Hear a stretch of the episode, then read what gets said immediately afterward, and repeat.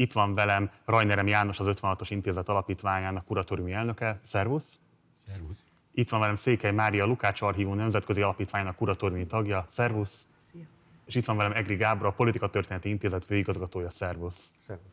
Három intézet, három intézmény, rendkívül eltérő történetek, de mégis van bennük számos közös pont.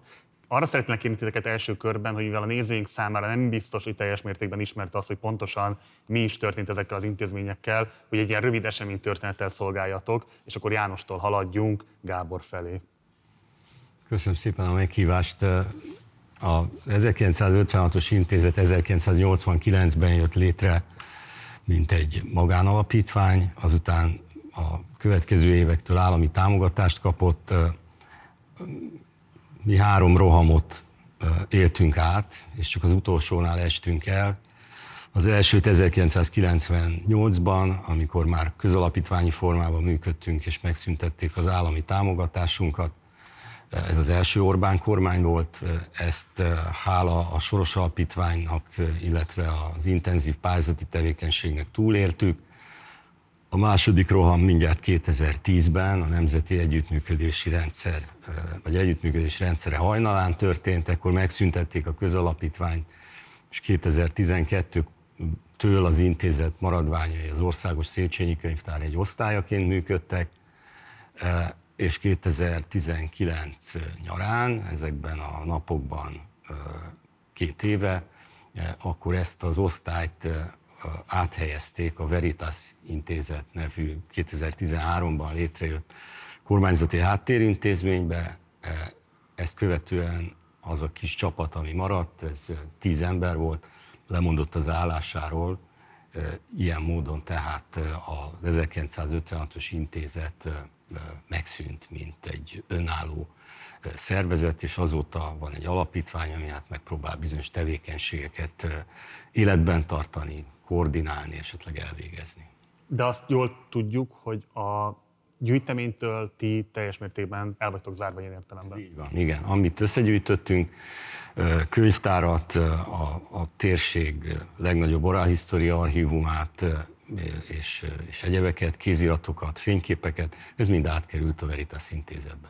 Mit lehet tudni ennek a jelenlegi sorsáról? Tehát milyen gazdái ennek most a Veritas? A hozzáférhetővé tették, tehát lehet kutatni, sőt a, a, a járvány időszakban is ezt megoldották online módon.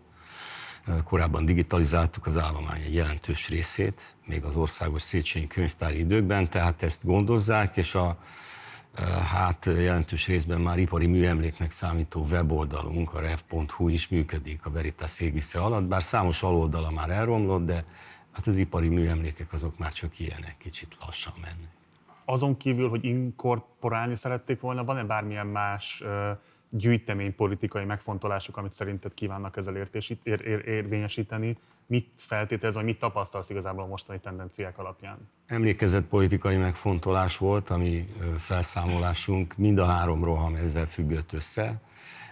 Az a fajta nem emlékezett politika, ahogyan mi próbáltunk a jelenkor történet kérdéseihez közelíteni, az már az annak idején első változatban megvalósuló Orbáni kormányzatot, aztán a nemzeti együttműködés rendszerét kiváltképpen zavarta. Mi azokat a történeteket, amiket elmeséltük, nem próbáltuk emlékezett politikai tézisek megzenésítéseként felfogni. Elemzéseket kínáltunk, javaslatokat tettünk, mindenféle normatív szándék nélkül, és ez ebbe a gondolkodásba, ebbe a nyelvbe nem fér bele. És a gyűjtemény bővítésével kapcsolatban jelenleg zajlik-e bármi? Mit tudsz erről elmondani? Erről nem tudok semmit, tehát hogy például vannak-e újabb interjú programok a, a, a Veritas égisze alatt működő Oral History archívumban, ezt nem tudom. Gondolom tudnék róla, hogyha volna az elmúlt két év, mondjuk valljuk be, nem volt kedvező jellemzően idős emberek hosszadalmas, módszeres faggatásához, tehát ennek lehetnek érthető okai is. Nem gondolom azonban, hogy a Veritas intézetnek különböző, különösebb tervei lennének ezzel kapcsolatban, mert akkor ezt nyilván elmondták volna, de hát nem mondtak ilyet. Köszönöm. Mária. Mi zajlik, vagy mi zajlott le nálatok pontosabban? Egy intézménytörténetet szeretnél hallani? Nagyon röviden a megtámadásotokat Jó, és az einstandolásotokat. Jó, akkor nem az elején kezdem, mert, mert ugye az 71-re nyúlik vissza, 1971-re, amikor a Lukács archívumot létrehozták a Lukács György lakásán, illetőleg a, a Lukács hagyatékára alapozva. A gyűjtemény maga az, az végrendeletileg a Magyar Tudományos Akadémiára szállt, tehát az MTA ke- kebelében hozták ezt létre, és hát, hogy akkor a végére ugorjak, hogy gyorsak legyünk, és ott, ott is számolták föl. Tehát megszüntették először a kutatói státuszokat, egy idő után már kutatók nélkül működött az archívum, és végül 2018 május végén bezárták a gyűjtemény kéziratos részét, azt beszállították az akadémiai könyvtár kézirattárába. A, a Lukács hagyatéki könyvtára az mai napig ott van a bezárt lakásban. Mármint Hozzáférhető, kutatható egyébként? Ö, elméletileg igen. Tehát ez úgy működik, hogyha az ember kinézi, hogy melyik könyvet szeretné, akkor az akadémia könyvtár ö, olvasószolgálatán ki kell kérni, akkor onnan egy munkatárs elmegy a Lukács lakásba, beviszi a könyvtárba, és akkor helyben lehet olvasni. Tehát akkor az a fajta közvetlenség, ami korábban jellemezte a gyűjteményt, hogy be lehetett oda sétálni, le lehetett ülni, ott lehetett olvasni, és szabadon lehetett akár hozzá is férni ezekhez a kiadványokhoz, ez, ez megszűnt. Hát ez teljes mértékben megszűnt, mert ráadásul a, ö, ugye a, a Lukács archívumban többféle gyűjtemény volt, és, és azokat egyszerre lehetett ö, olvasni, és kutatni, és nézegetni. Ez, ez a része ez teljes mértékben megszűnt. Arról mit lehet elmondani jelenleg, tehát hogy az az kézirat mennyiség, ami bement a központi akadémiai könyvtárba, annak mi az jelenlegi státusza? Ö, ezeket beszkennelték villámgyorsan. Ők úgy hívják, hogy digitalizálták, mi ezt nem neveznénk annak, tehát be vannak szkennelve. Valószínűleg ez talán állagmegőrzési céllal történt, vagy arra jó, És, és ha megtalálja az ember, hozzá is férhető az Akadémiai Könyvtár honlapján. De hát ez, hogy mondjam, nem, nem olyan munka, amit mi digital, digitalizálásnak neveznénk. Tehát ö, ö, mit tudom én, egy levelezés, amely mondjuk 117 tételből áll, egy fájlban van földobva, meg ilyenek. Mhm. Ugye a Lukács egyébként a Nemzetközi Tudományos Szintéről is számos kutató látogatta, segítette az ő munkájukat, azt, hogy ott tudtak különböző kutatásokat elvégezni. Erről mit lehet tudni jelenleg? Tehát van-e bármifajta együttműködése az akadémiának? Hozzáférhetővé teszi-e a gyűjteményt azoknak a kutatóknak, akik ezt igénylik, és nem Magyarországon dolgoznak? Erről nem nagyon sokat tudok. Értelemszerűen hozzánk az az információ jut el, amikor, amikor kudarcot vall egy-egy külföldi kutató, hogy szeretett volna valamit, de nem kapta meg, nem jutott hozzá, elhajtották. Ez téles mennyire inf- általános tendencia? Nem tudom megmondani, mert, mert mondom, az információk javarésze nem jut el hozzánk. Oké. Okay. Gábor, kérlek, hogy akkor ismertesd, hogy veletek mi történt. A Politika Történet Intézet, bár a története azért egészen más, mint az 1956-os intézeté, ugyancsak 1989-ben jött létre, akkor a volt pártörténeti intézet utódaként, egyébként egy magánintézetként működik, a fenntartója a Politika Történeti Alapítvány, és hát 1989-től 2021. januárjáig az egykori Kúria épületében, a Néprajzi Múzeummal együtt annak az épületnek az egyharmadát, az Alkotmány utcai szárnyat használtuk. Részben azért, mert az intézet nem csak egy kutatóhely, hanem egyúttal egy jelentős levéltár, magánlevéltár és ö, egy könyvtár, és ezeknek a raktárai is jelentős részben ebben az épületben voltak. Tehát a 30 év alatt egyébként ezt érdemes meg elmondani, hogy lezajlott ö, egy-két generációváltás az intézeten belül, tehát ö, ma már én gyakorlatilag a legidősebb kutatója vagyok ennek az intézetnek a magam 46 évével. Ami csak azért lényeges, mert hát nyilván ebben a történetben, amit még röviden megpróbálok ismertetni, az is jelentős szerepet játszott, hogy ugye mi, ha tetszik, a igazi kommunista utódintézmény vagyunk a hatalom egyes képviselőinek a szemében. Minket is az első támadás 1998-ban ért, az állami támogatás megvonásával, és aztán 2010-ben először egyfelől elkezdődött ugyanez a folyamat, hogy megmondták az állami támogatást, minket azonban megszüntetni nem tudott a kormány, hiszen ugye, a fenntartó, illetve a alapító az, aki ezt megszüntetheti, ezt az intézetet.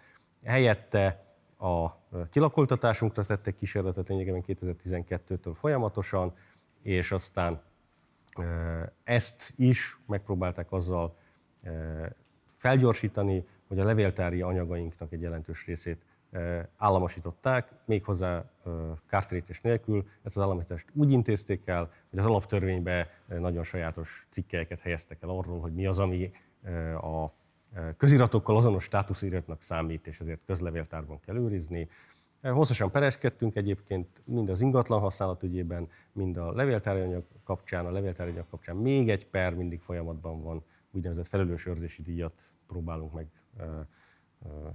kiszedni az államból.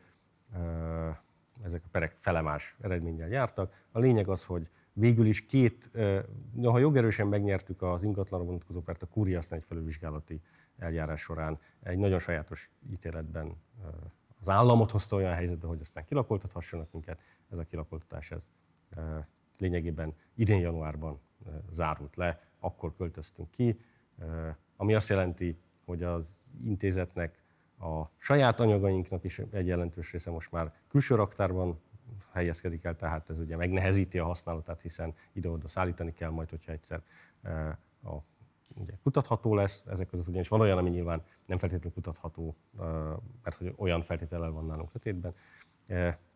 Illetve hát ugye az a iratanyag, amin körül még ez a per zajlik, annak egy része még szintén egy külső raktárban helyezkedik el, ahol egyébként kutatható ennek ellenére, hogy itt van egy jogvita. Szeretném reagálni rá, bár megtetted online is, Völner Pálnak a igen sajátos eljárásrendjére. Ugye ő az igazságügyi tárca államtitkára, aki egyszer csak megjelent az igazságügyi palotában, ugye a korábbi székhelyeteken, vitte magával a hírtévés tábját is, és különböző felvételeket publikáltak, azt állítva, hogy hát Gyurcsányik házatáján ez a normális, amit ott bemutattak, mondván, hogy az a fajta penészesedés és egyéb nyilvánvalóan méltatlan állaga az épületnek, ami hát felteszem, hogy tőletek függetlenül e, került, vagy hát jött létre. Szóval, hogy azt állította, hogy ti nem voltatok igazából felelős használói az ingatlannak, és ilyen értelemben ezzel próbálta igazolni azt, hogy miért kellett megválni tőletek, és miért kellett rekvirálni ilyen értelemben az épületet magát. E, mit gondolsz ezekről a vádakról, mit gondolsz ezekről az állításokról? Hát ez közönséges hazugság, ezen nem nagyon van érdemes szépíteni és finomkodni ugye a helyzet az, hogy ezt az ingatlan, ez mindig is állami tulajdon volt, mi nekünk használati jogunk volt az ingatlanon, ennek megfelelően egyébként ezen az ingatlan utoljára a Politika Történeti Intézet végzett el jelentősebb felújítási munkálatokat, akkor saját költségből is, de ugye ez egy olyan állapot, ahol a állam a tulajdonos az, akinek ezeket a felújításokat el kell végezni. Ráadásul ez egy műemlékingatlan, tehát itt nem lehet csak úgy nekiesni bármilyen értelemben az ingatlanak, hogy mi azt majd csinálunk valamit. Ez egy nagyon komoly eljárás, megint csak a műemlékvédelemmel együtt, és megint csak a tulajdonosnak a felelőssége. Ugye azt se feledjük, hogy a kormány lényegében 2012-ben, ha jól emlékszem, kinyilvánított, hogy a kuriát beköltözteti, és nekünk ezzel kapcsolatban ebben az értelemben nem volt kifogásunk. Ugye mi mindig is azt képviseltük, hogy mi kompenzációt szeretnénk a kiköltözéssel, nem pedig ahhoz ragaszkodunk, hogy a Kossuth téren nézzenek az irodáink. És ennek megfelelően ugye eleve ebben az épületben az ott működő intézmények most már évek óta arra költöznek, arra készülnek, hogy mikor fognak kiköltözni. Megint csak a tulajdonos az, amelyik egyébként ezt kapcsolatban eljárhat. Konkrétan pedig, amit Völner Pál, illetve hát megjegyezném még Varga István volt képviselőt és ügyvédet, aki az államot képviseli ezekben az ügyekben, ott bemutattak, ezek mindegyike olyan tevékenységnek az eredményeként keletkezett, ami az épület állapot felméréséről szólt. Ugyanis a Steinlimre Program ZRT megrendelt egy állapotfelmérést, mi együttműködtünk ebben az állapotfelmérésben, tehát nem ajtót mutattunk nekik, hanem megengedtük, hogy bejöjjenek és elvégezzék az állapotfelmérést. Ennek során... falat bontottak, hiszen meg kellett nézni, hogy milyen a állapota. A födémet is megnézték, a padlót is megnézték, az ö, ö, falak állagát is. Ö, hogyha egy, az államtitkár nem tudja azt, hogy mit csinál az állam egy másik szerve, az szerintem az államtitkárról mond el bármit, nem pedig rólunk. Most egy három olyan gyűjteményt néztük meg, amelynek kapcsán azt lehet látni, hogy legalábbis a gyűjteményi autonómia szempontja keveset számítottak, amikor hozott róluk döntést a központi kormányzat, de hogy vannak más gyűjtemények is az elmúlt tíz évből, amelyekkel igen sajátos állapotok jöttek létre. Ugye itt van egyrészt Heller Ágnes és Fehér Ferenc hagyatéka, amire ugye a főváros próbál most létrehozni egy Budapest iskolaintézetet, Budapest iskolaintézetet, amely elviekben majd ápolni fogja ezeket a hagyatékokat, de például Konrád György és Eszterházi Péter hagyatéka már nem Magyarországon van.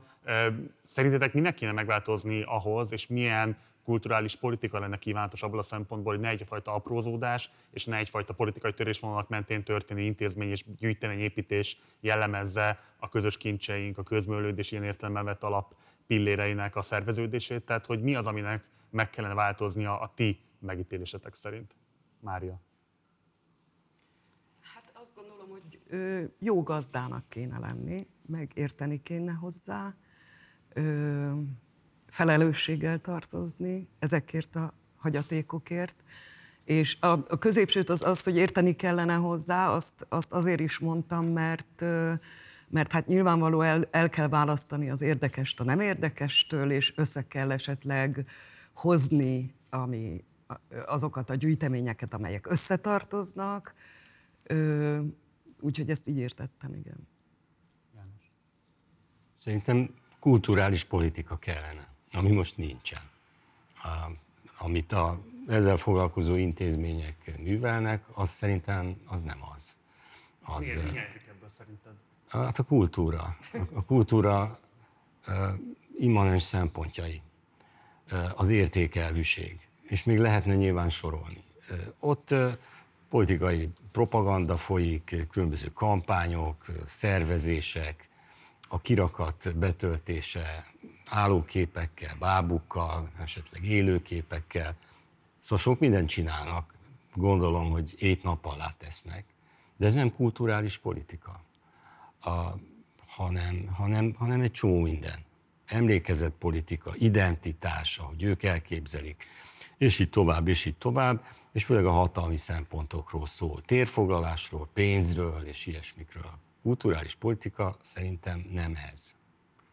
Ez mikor változott meg ennyire élesen? Most mindjárt, hogy Gábor át is rátérek, de hogy ugye, tehát az 56-os emlékezett politika azért az mindig is ilyen értelemben politikai küzdő térfél volt. Tehát mindenki szerette volna saját magát feltüntetni 56 hőseinek, mindenki megpróbált belőle profitálni. Itt tényleg a, a jobb oldaltól a bal oldalig, a liberális oldalt is ide lehet venni. Tehát, hogy ebben mindig megpróbálkoztak valamilyen módon az inkorporálás különböző eszközeivel élni, de mi az, ami ilyen értelemben egy cezúrát hozott, és ami a te megítélésed szerint olyan mértékben lehetetlenítette el a tudományos autonómiát, hogy, hogy nem lehet már beszélni intézményi politikáról?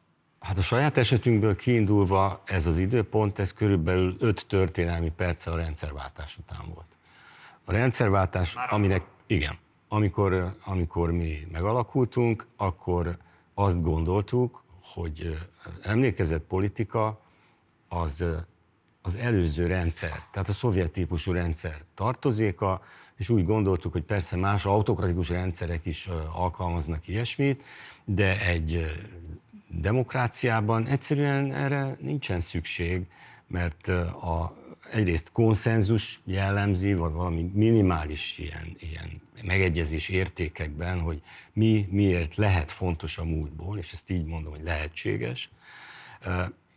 És ezen kívül hát semmilyen politikai erő nem kívánja magát azzal legitimálni, hogy ő kinek az utóda, vagy kinek nem az utóda ez óriási tévedés volt. Ez egy illúzió volt, ami az egész történetünk eme illúzió szertefoszlása.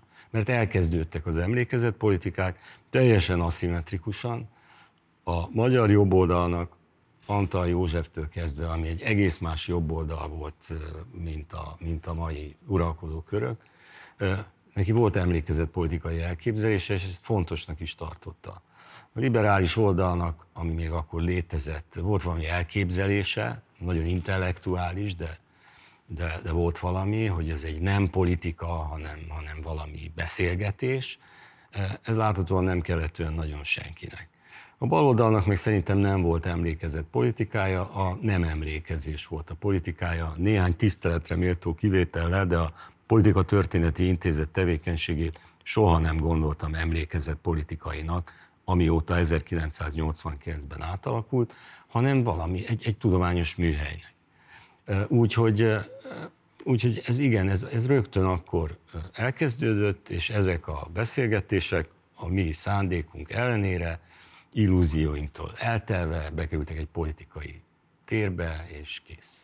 Jó, erről mindjárt beszélünk, mert még rengeteg kérdésem lenne ide kapcsolódóan, de Gábor, kérlek még az előző kérdésemre reagálj, tehát mit gondolsz erről az intézményi átrendeződésről? Picit szekundálnék, mert hogy János nagyon frappánsan fogalmazott, de ugye szerintem ennek van egy nagyon fontos elem, ami összefügg azzal is, hogy a minőségelv megvan-e vagy sem ebben az egész rendszerben. Nevezetesen az a fajta rendias és paternalista működési mód, hogy itt emberek saját maguknak alapíthatnak vagy járhatnak ki intézetet mindenféle előzetes értékelés és egyebek nélkül, és ezért is történik részben ez. Nem mindig rendszerszerű ez, hanem láthatóan valaki valamilyen módon megvalósíthatja a nagy álmát. Ami a múzeumi negyettől kezdve, a, egyébként szintén a általad felsorolt gyűjteményekhez illő Kertész Imre Intézetig tart valószínűleg, ez a példasor, és lehetne folytatni.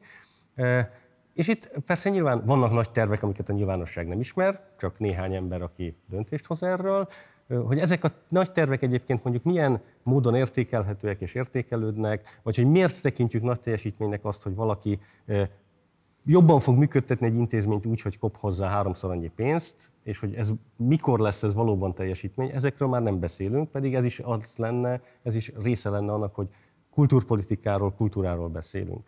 És a minőséggel hiánya abban is látszik egyébként, hogy egy picit magunkat is fényezzem, a Politika Történet Intézet 2014 óta közel 1 milliárd forintnyi közvetlen Európai Uniós Brüsszelből nyert támogatást hozott be a saját működésébe, intézményi támogatásként és kutatási támogatásként. Ezeket nagyon nehéz megnyerni, ezeket alapvetően csak te, olyan teljesítménnyel lehet, amik európai szinten is láthatóak.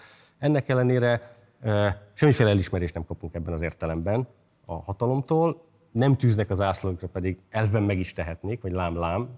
Vannak itt okos magyarok, akik képesek arra, hogy... És ennek alapvetően nyilvánvalóan már emlékezett politikai okai vannak, közvetlen emlékezett politikai oka az, hogy ez egy baloldali intézet, vagy legalábbis úgy tartják számon, mint az őskommunistákat. És egy másik oka pedig az, hogy ugye amit mi csinálunk, az sem igazán alkalmas arra, hogy azt a fajta emlékezett politikát, ami megjelenik a hatalom részéről, azt valamilyen módon alátámaszza. Sokkal inkább ellentmond neki.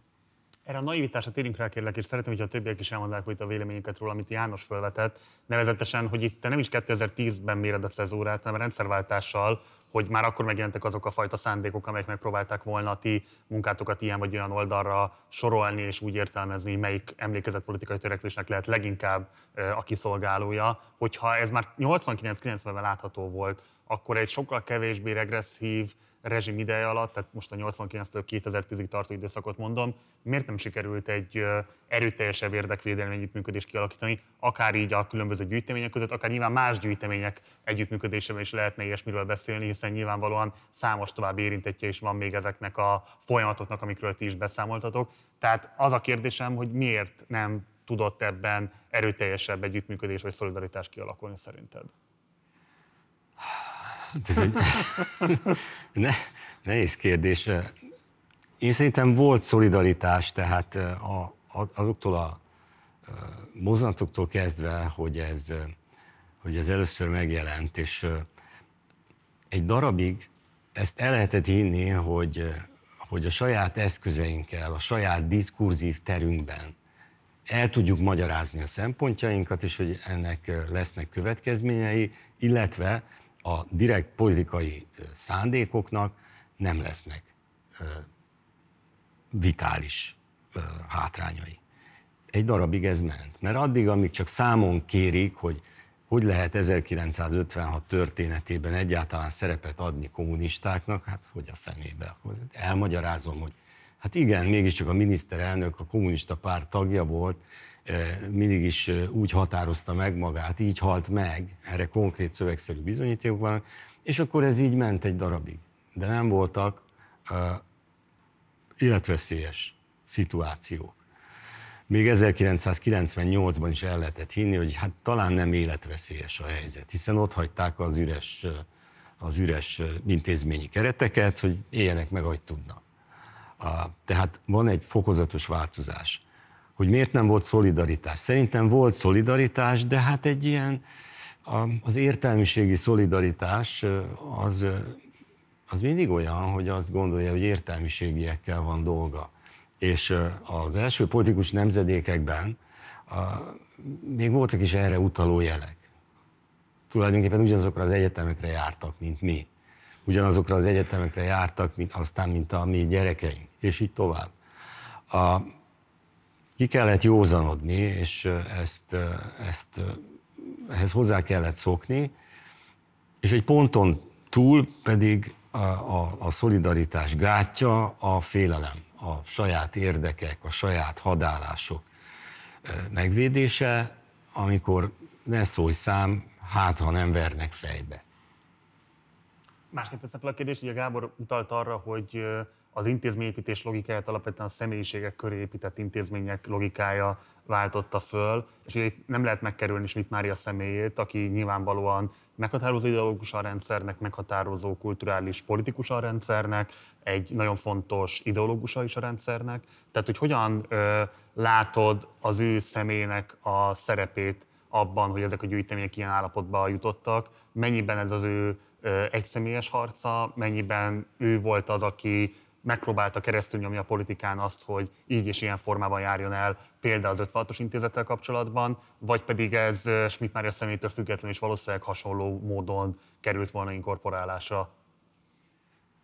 Hát Schmidt Mária nagyon nem szerette nem csak a mi intézetünket, ő harcban állt, egy bizonyos fajta harcban állt az egész történész szakmával, aminek a, a, a magyarázata az nyilván az ő egyéni sorsában, keresendő, amit feltehetőleg egyfajta kitagadottságként élt át. Legalábbis a korai interjúi valami ilyesmire utaltak. Egyszer volt egy televíziós beszélgetés, még akkor voltak ilyenek az állami televízióban, valamikor a 90-es évek végén, ahol ő is ott ült, és ott ült a szakmának, mit tudom én, hány képviselője, legalább 7-8 intézetből. És amikor mentünk ki, akkor azt mondta, hogy gyerekek, vegyétek, tudom, mindenkivel tegező viszonyban volt, generációs társa volt, és így tovább, és így tovább. Azt mondta, vegyétek tudomásul, nálam van a kassa kulcsa. A, és 99-ben? Ez, hát kb. 99, valahogy így. Eh, első Fidesz kormány. Az első, igen, igen. Ugye neki azt hiszem, hogy nagyon nagy szerepe van, de a, én azért ezt nem becsülném túl. Ennek a rezsimnek a logikája az így működik, és egy csomó más területen el lehet mondani ugyanezeket a történeteket, amelyekhez Schmidt Májának semmi köze.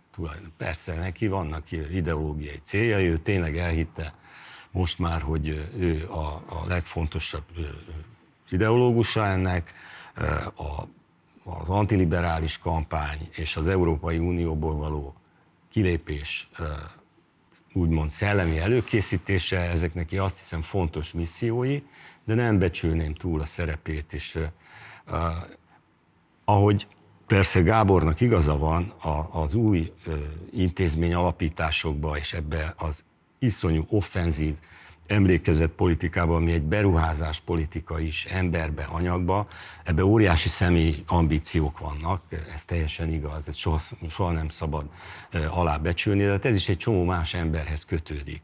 Boros Péter is akart egy intézetet kedvenc történészének, meg, meg akartak egy olyan intézetet, ami hát a, a nevében viseli az emlékezetet, és egy, egy szenvedés és megpróbáltatás politika intézet, mert ez a, a, az adekvát elbeszélési formája, ami 1945 és 1990, vagy esetleg 2010 között Magyarországon történt, ugye erre is elhangzott már kísérlet, tehát ennek a személyi tér is változatos, amiben meg lehet fogni az illető galériát, akik ebben benne vannak, és ez nem egy személy. És az utóbbi tíz évben egyre fontosabb magának, ennek a rezsimnek a, a logikája, a működési elve, ami ilyen területfoglalás, beruházás és a, a, a vetétársak, vagy a vélt vetétársak, vagy egyáltalán a másként gondolkodók kíméletlen kiszorítása, megsemmisítése. Ez elhangzott mind a két intézettel kapcsolatban, hallottam ilyet, hogy valaki azt mondta valakinek, ezeket meg kell semmisíteni. Mária, miért próbálkoztak a Lukács archívnak az ilyen tört, értelemben történő ellehetetlenítésével, hiszen Magyarországon egyrészt a Lukács kultusz rendkívül szűk körben él, ha él egyáltalán, tényleg néhány tucat ember nagyon sokkal több nem foglalkozhat aktívan a Lukács életművel. Nincsenek adott esetben olyan egyetemi szinterek sem, amelyek egyébként táplálnák, vagy éltetnék, vagy adott esetben újra felfedeztetnék a fiatal hallgatósággal, egyetemi hallgatósággal a Lukács életművet. Tehát, hogy nem tűnik úgy, hogy veszélyes alásolja lenne ő bármilyen szempontból is a kormányzati ideológiának. Van-e emögött bármilyen személyes motiváció, hogy így jártak el a gyűjteménnyel, vagy ahogy ezt János is megfogalmazta, igazából a rezsim működésnek a logikájából fakadó kényszerűség az, hogy elő vagy utóbb a Lukács archívumot is elérték? Hát beletartozik persze a, a rendszer működésének a logikájába is, de az is kétségtelen, hogy valahogy a, a Lukácstól úgy tűnik, hogy mindig is féltek.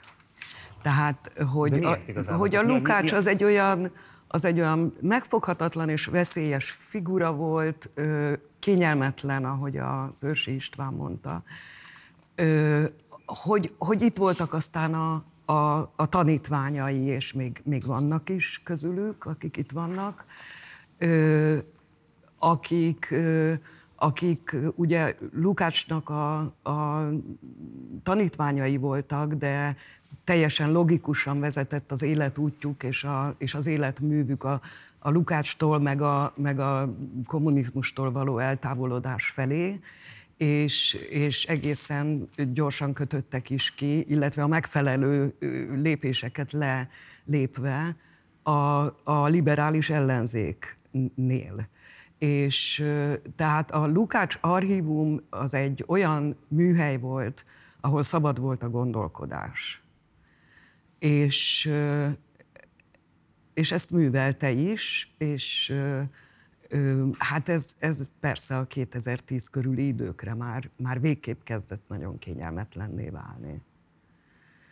De, de mondom, maga Lukács is, tehát nyilvánvaló, hogy, hogy azért a, a hatalom, és hát mondjuk ki nyugodtan, hogy maga az MTA is, amelynek tagja volt a Lukács, nagyon kényelmetlennek találta és találja a mai napig Lukácsot. Erre van igazából a kérdés, hadd fel akkor nyíltan, tehát az akadémia ezzel valamilyen módon meg akart szabadulni egy félt, terhesnek hogy vélt ne. örökségtől, tehát kármenteni próbáltak, előre szaladtak, hogyha esetleg el miatt bármifajta támadás érni őket, akkor ezzel már le lehessen őket egrecíroztatni. Tehát, hogy mi volt az akadémia e- e- megküzdési ez, stratégia? Ez? Ez, ez, ez, ez végigérezhető volt, igen. Gábor, beszéljünk arról az aspektusról, amiről nem esett még szó ezen az estén, de egy tök fontos kérdés, és méltatlanul keveset szokták tárgyalni nyilvánosságban. Nevezetesen azt, hogy az Orbán kormány sok minden más mellett egy olyan hagyományal is szakított, mi szerint nem jegyzőkönyveszteti a kormányüléseket. Ugye ez egy 150 éves hagyomány, ami rendkívül fontos abban a szempontból, hogy kutathatóvá tette a különböző kormányoknak a, a munkáját. Hogyan lesz így kutatható a nemzeti együttműködés rendszere? Sokféleképpen. Ugye látható ha az ember csak a különböző külföldi korrupciós botrányokat figyeli, akkor látható, hogy ugyanannyi nyomot hagyunk magunk után ma is, legfeljebb nem papíron, hanem mondjuk az okostelefonunkon, amivel aztán osztrák kancellárok kerülhetnek nagyon kellemetlen helyzetbe, mert hát olyan üzeneteket küldenek a kedvenceiknek, amik elég viccesen hangzanak. Egy dolog az, ami biztos, hogy, és ezt én igazából nem értem, részben azért, mert amikor én még egyetemista voltam, és volt az ötös kollégiumban egy órám, az egyik tanárom, ugye ez 98 körül volt, a választások előtt, és ez szóba került, és beszélt a politikusokkal, és azt mondta nekem, hogy nekünk, ugye egy szemináriumnak, hogy hát tulajdonképpen egyetlen politikusnak van történeti érzéke ebben az országban, ez Orbán Viktor. Ez a tanár egyébként nyilvánvalóan az MDF-től érkező, akkor már véletlenül Fidesz támogató volt, de nem ez volt a lényeges, hanem hogy tényleg volt egy ilyen megérzés, és az ember, ha úgy figyeli Orbán Viktor szövegeit, akkor ez mondjuk 1998 körül valamilyen értelemben elmondható volt. Eh, ugye az a Számomra azért paradox ez az egész történet, hogy miközben valóban van valami fajta érzése az embernek, hogy ha nem is a bűnözők nyomeltünk, takarítsuk el a nyomokat megfontolásai működnek, de valamilyen értelemben tényleg a nyilvánosság, a saját működésnek a formális rögzítése helyett tényleg csak, a, csak az informális elemek megőrzése az alapvető része a rendszer működésének is, hogy ugye a kutathatóságot valószínűleg nem fogja megnehezíteni abban az értelemben, hogy sokféle adat lesz. Ezek más minőségű adatok lesznek. Én pikirten azt szoktam erre mondani, hogy ez azért volt a legrosszabb lépés, mert hogy ezek után milyen forrásokat fognak 40-50 év múlva keresni a történészek erről a korszakról. Hát mondjuk lesznek diplomáciai jelentések a követségekről, mi mindenféle plegykát fog előadni, mert hogy ők is csak plegykákból tudják, hogy mi zajlik a kormányülésen. De a történész olyan állatfajta, aki ezt használni fogja. És mivel nem lehet ugye nehéz forráskritikát elvégezni, hogyha nincs egy másik forrás, ezért valamilyen módon ezek fognak átszivárogni, úgyhogy én azt gondolom, hogy ez jelentős részben hozzá fog járulni ahhoz, hogy nagyon-nagyon rossz emlékezete lesz, történeti emlékezete ennek a rendszernek és ennek a kormányzatnak. Részben, mert hogy még arra sem igazán veszi a fáradtságot, hogy legalább a saját működését úgy rögzítse, hogy lehetőséget adjon egy másik történet elmesélésére. Tehát akkor paradox módon az mellett érvesz, hogy miközben feltétlenül az volt a szándék, hogy a saját történeti emlékezetét kipolírozza a kormányzat, és ezért szüntette meg a jegyzőkönyvesztetést. Éppen azért kellene megtennie, hogy jegyzőkönyveszteti saját magát, mert máskülönben a saját maga polírozása válik, hát nehézkessé vagy nehezítetté. Oké. Okay. Jó, záró kérdés mindhármatokhoz, és részben ezt érintettük már korábban, de kíváncsi vagyok a véleményetekre, mert ez egy messze mutató kérdés, de mégiscsak a múzeumok éjszakájában, tehát talán érdekes lehet most egy kicsit merengeni ezen, és van még egy kevés időnk. Szóval, hogy az elmúlt tíz évnek az intézményi politikáját, hogyha nézzük, akkor ugye az van egyrészt, hogy falsúlyosnak számító személyiségek köré szerveznek intézményeket, aztán vannak intézmények, amelyeket megszerveznek, hatalmas erőforrásokat csoportosítanak, de aztán egy idő után látszik, hogy így megszűnik érdemi aktornak lenni az intézmény, most például a Magyar Művészeti Akadémia, bár továbbra is rendkívüli nagy ingatlanállományjal és rendkívüli kormányzati támogatással rendelkezik, más intézmények elindulnak, aztán valahol elhalnak félúton, de továbbra is vezető személyiségek legyeskednek körülötte. Tehát van egy elképesztően um, kakofon szintér, fogalmazunk ilyen kevéssé értéktelítetten, amelyben nagyon nehéz meg különböztetni azt, hogy milyen erőviszonyok dominálnak, és egyáltalán van-e központi akarat, van-e bármilyen akarat, ami integrálni képes ezeket. És ezzel szemben a nem kormányzati nyilvánosságban, meg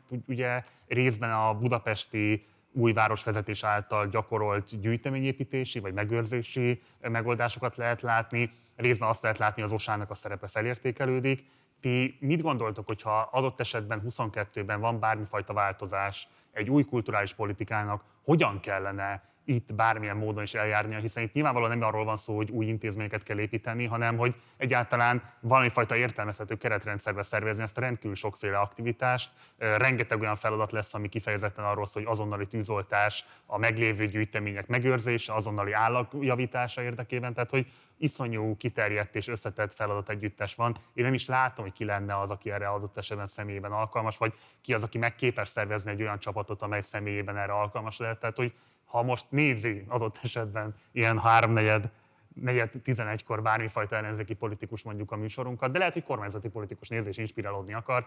Mit mondanátok, mi a legfontosabb feladat egy bármifajta változtatás esetében, hogyan kellene a gyűjteményeket egységesíteni, adott esetben megőrizni, ezeket a különböző szétszóródásokat kezelni, és ezeket az erős személyiségeket kivonni a rendszerből, hogy ténylegesen intézményi és, és, és közgyűjteményi logikák szervezzék ezeknek a sorsát.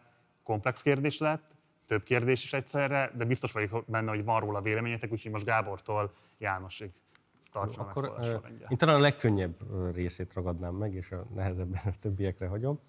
Szóval az nyilvánvaló, hogy az az átalakítás, ami végbe ment, és folyamatosan zajlik, és szerintem ez része a rendszer logikájának, hogy egyszerűen nem lehet stabilitás, stabilitást hagyni, két-három-négy évente mindent újra kell szervezni, mert hogy a hatalmi logika azt kívánja meg, hogy informálisan se képződhessenek olyan intézményi struktúrák, amelyek egyébként ellentarthatnak a hatalmi akaratnak. Tehát, hogy alapvetően az első lépés, hogy egy szilárd, stabil, intézményes és jogilag is megalapozott struktúrába kell önteni az egészet. A közgyűjteményi vagy a tudományos dolgozók státuszától kezdve az intézményi kereteknek a stabilizálásáig.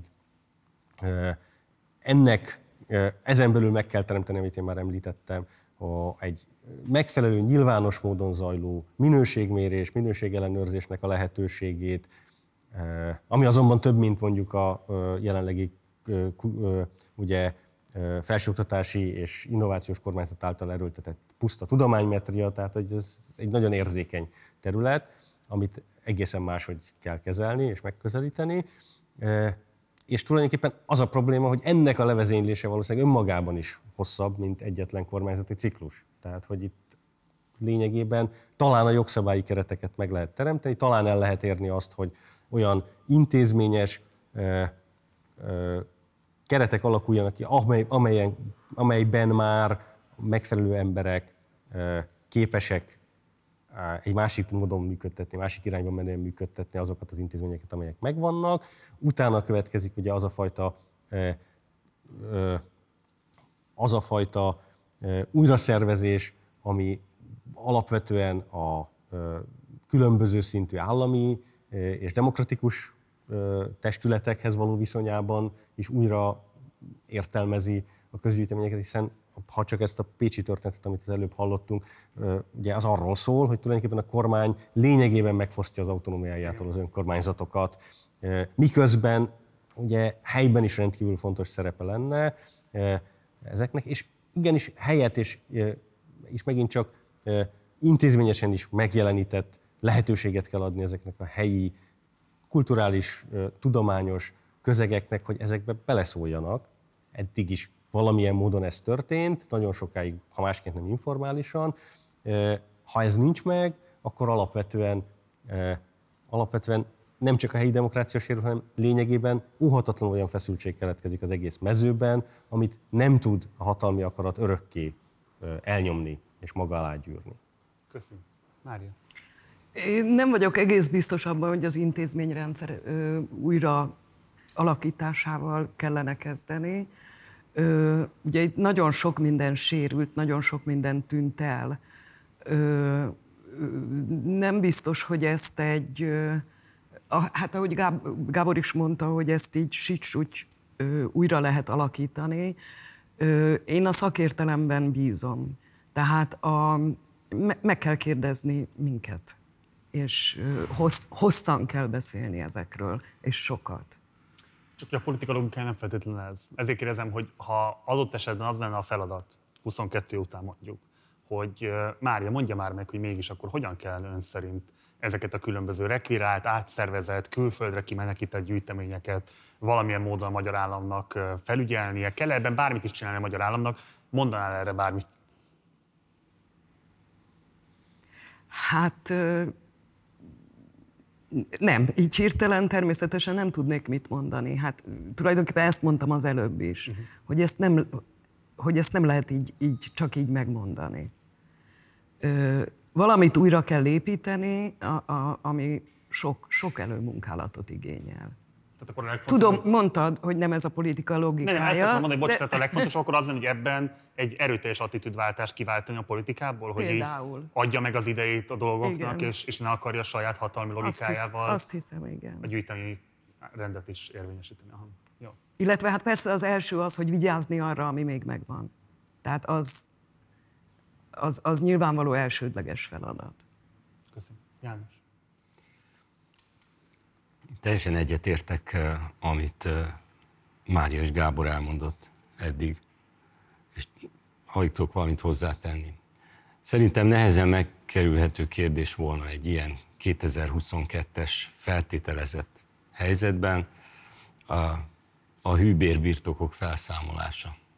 Mondasz erre példát? Hát ö, akik különböző kapcsolatok révén intézményeket, intézményhálózatokat, szigetvilágokat kaptak, jól kitömve pénzzel, azok el kell gondolkozni, hogy azért, mert, mert ezeket a kinevezéseket élethossziglan kapták, vagy 9 évre, vagy 19 évre, hogy ez jó-e így, és ez így mehet tovább. Mert te ugye lehet azt mondani, hogy hát nem bántjuk őket, betemetjük az árkot, és meglátogatjuk az intézményt az első szabad fél óránkban, mert volt erre példa 2002 Ezt akarom után. mondani, tehát hogy amikor ugye ugyanez a Megyesi Orbán váltásnál megtörtént, ott Megyesi Péter volt az, aki egyébként Igen. menlevelet adott Schmidt Máriának és a terrorházának, egy sokkal kevésbé kiérezett közéleti helyzetben, ahol egyébként feltehetően az akkori váltásnak lett volna politikai befolyása és akarata sokkal inkább egyébként leszámolni ezeket a hűbérbirtokokat. Én 2022-ben nem látom, hogy ha lesz is esetlegesen kormányváltás, lenne olyan kulturális erőtér egy ellenzéki kormányzat mögött, hogy ilyesfajta konfliktusokat fölvállalna. Hát én csak azt mondtam, hogy Hogy el kell gondolkozni ezen. Ugyanis, hogyha az árokban vagyok éppen, és akkor azt mondják a másik oldalról, hogy hát akkor betemetjük, ez olyan nagyon nem vigasztal meg. Mert ott vagyok benne. Inkább húzzanak ki, vagy valami ilyesmi. De egyébként én aztán tényleg a legkevesebb vagyok ebben. Szóval szerintem ezen el kellene gondolkozni.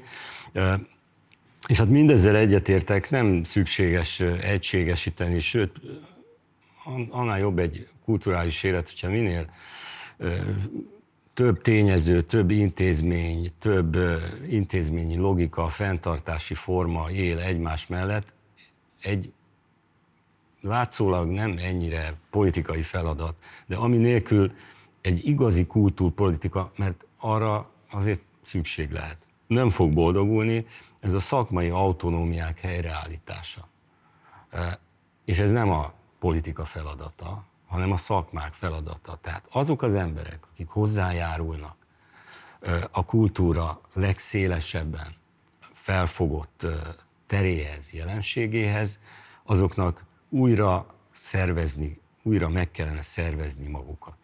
De ugye ebben pont a szakmai szinterek mutatkoznak sokszor ellenérdekeltnek. Tehát, hogy most maradva kifejezetten a közgyűjteményeknél, tehát hogyan lehetséges meggyőzni a politikai jobboldalt arról, hogy ebben érdekelté váljon, és hogy egy ilyesfajta együttműködésben vállaljon szerepet, miközben azért az elmúlt 30 évben, és kifejezetten az utóbbi 10 évben mégiscsak az volt a logikája a működésüknek, hogy mindent írtani, ami tőlük ilyen szempontból független, vagy éppenséggel előttük tornyosul leküzdendi akadályként.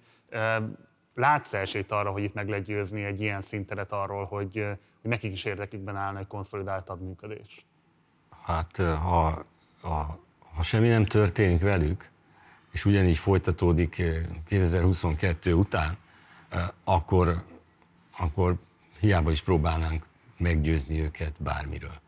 Én azt feltételezem, hogyha egy jelentős politikai elmozdulás történik, akkor az óhatatlanul kivált valamilyen elmozdulást a, a vesztes oldalon is. Azt gondolom, hogy lehetnek akkor ott olyan emberek, olyan erők, olyan megfontolások, amik abba az irányba mennek, hogy akkor legalább gondoljuk át, hogy vannak-e alternatívák.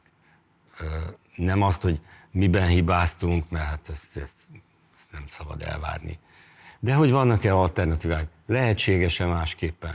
E, És ö, ha egy ilyen valamiféle megszabadulási élményt egy-egy szakma átél, e, akkor, akkor arra kellene törekednie, hogy ilyen többet ne fordulhasson elő, hogy ezt, ezt felszámolják, hogy ilyen kérdés hangozzon el. Na de mi van a szakmai szolidaritással? E, Mert ezt, ezt a kérdést, miközben teljesen indokolt volt, hogy feltetted, ezt bizony hallani is rossz. Rajnerem János, Székely Mária, Egri Gábor, köszönöm szépen, hogy itt voltatok velünk, köszönöm szépen, hogy elmondtátok mindezt a nézőinknek.